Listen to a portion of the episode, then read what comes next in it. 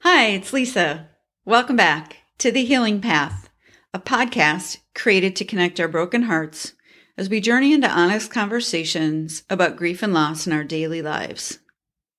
Following the deaths of two of my children, I struggled for many years to fill the holes in my heart.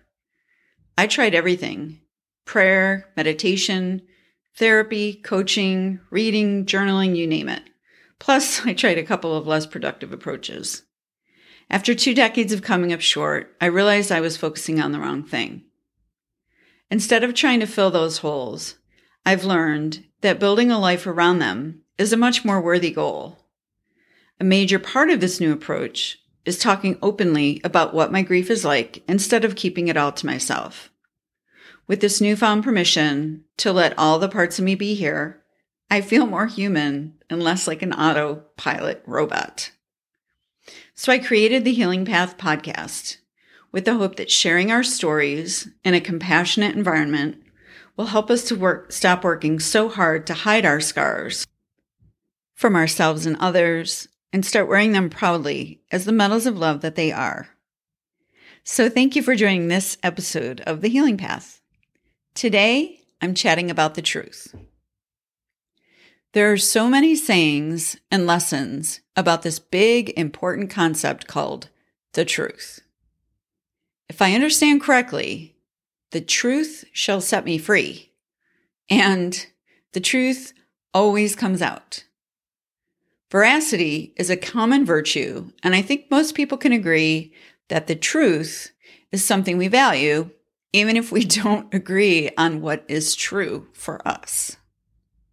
Fortunately or unfortunately, the social truth of our world itself has become somewhat of a subjective experience, particularly over the last couple of years.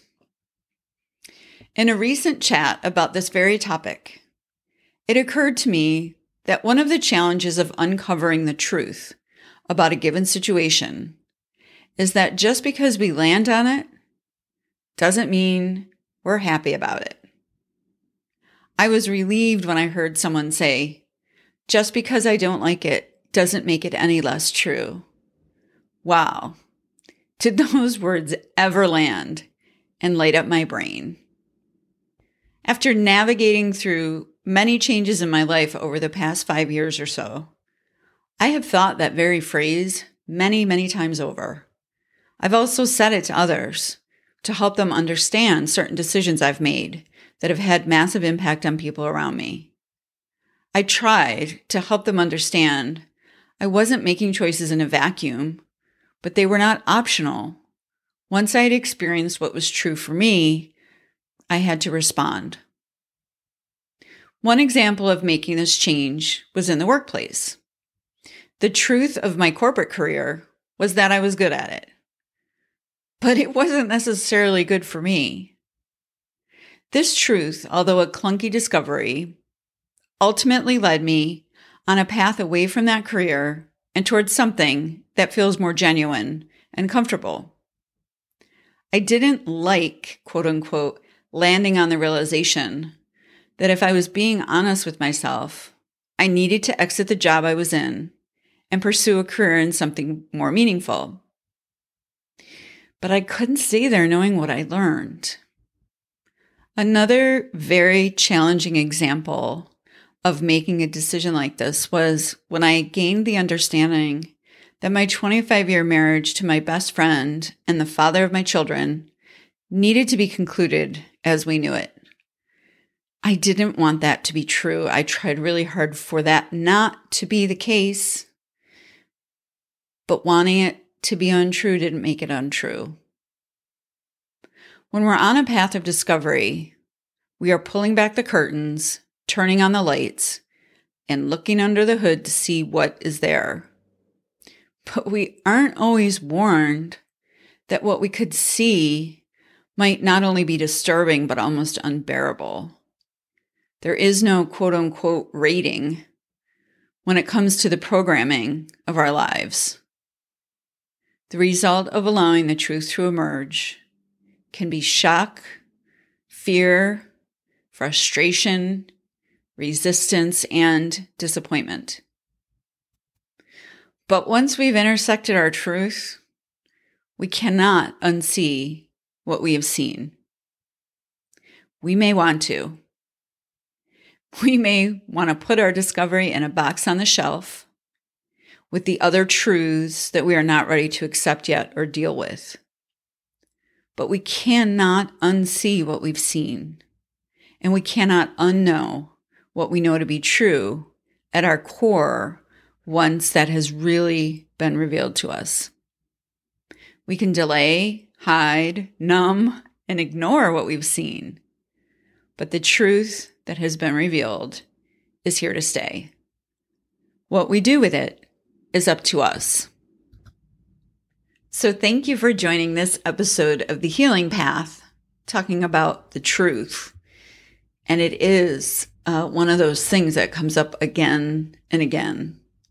And if you've ever been on a search and finally uncovered something that you knew to be true about yourself, and how uncomfortable it became to try to live in any way that wasn't sincere and gen and genuine to who you are you know that it feels like cheating it feels like it's cheating on ourselves but it feels a lot like cheating on someone else i used to feel like when i tried to numb or not feel some of the intuitive hits and, and dreams and things that i was having i I did try to kind of unsee and unknow what what those were. And soon I identified the feeling that I kept having as I literally called it, it literally felt like cheating on God. That's how not living out my truth um, started to feel once it started to sh- show up. So if you're struggling, which you might just be, um, this might help you to understand that when you uncover things, it, it, or if you have to make hard decisions on uh, topics that you've learned about, and those topics involve major changes, that you can take the pressure off of yourself and just know that you're you you're not creating the truth, but you do have to live with it, and you do have to make the best decisions that you have um, in front of you once that information makes itself known. So if this resonates, please check into lisamcfarland.com and leave a message or a comment about some experience you've had with trying to live in a way that was not consistent with your own truth.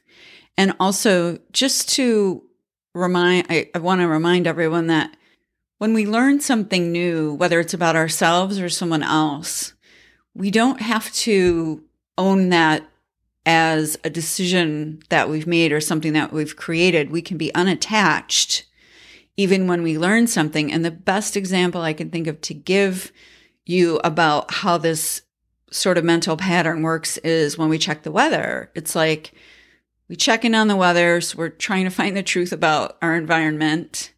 And when we see that it's going to be sunny, or we see that it's going to rain or snow or ice or whatever, we don't react and say, oh man, or damn it. You know, we might get frustrated if we have, you know, planned a wedding and, and the weather is going to be completely opposite of what it normally would be or something like that. But for the most part, just think about when you look at the weather every day or when you look at the temperature every day. You don't spend time reacting. You just get on with the business of living, whether it's to wear an extra jacket or to leave a little early or to know the drive might be clear if it's an especially good quote unquote weather day. Um, but if you can kind of plug into that example and then try to operationalize the ability to go from theory to practice and say, Hey, when I look at the temperature, I don't get all wrapped up in the emotion around it. I just go with what has to happen next. The truth and our truths are the same. Once we know who we are or part of us emerges that's new to us, we should get on with the business of integrating that and moving forward instead of questioning it or resenting it or wishing that it wasn't true. So that is our conversation on the truth today. Thanks again for listening into this episode of The Healing Path. And until next time, stay present, stay grateful, and stay healing. And as always, thanks for listening.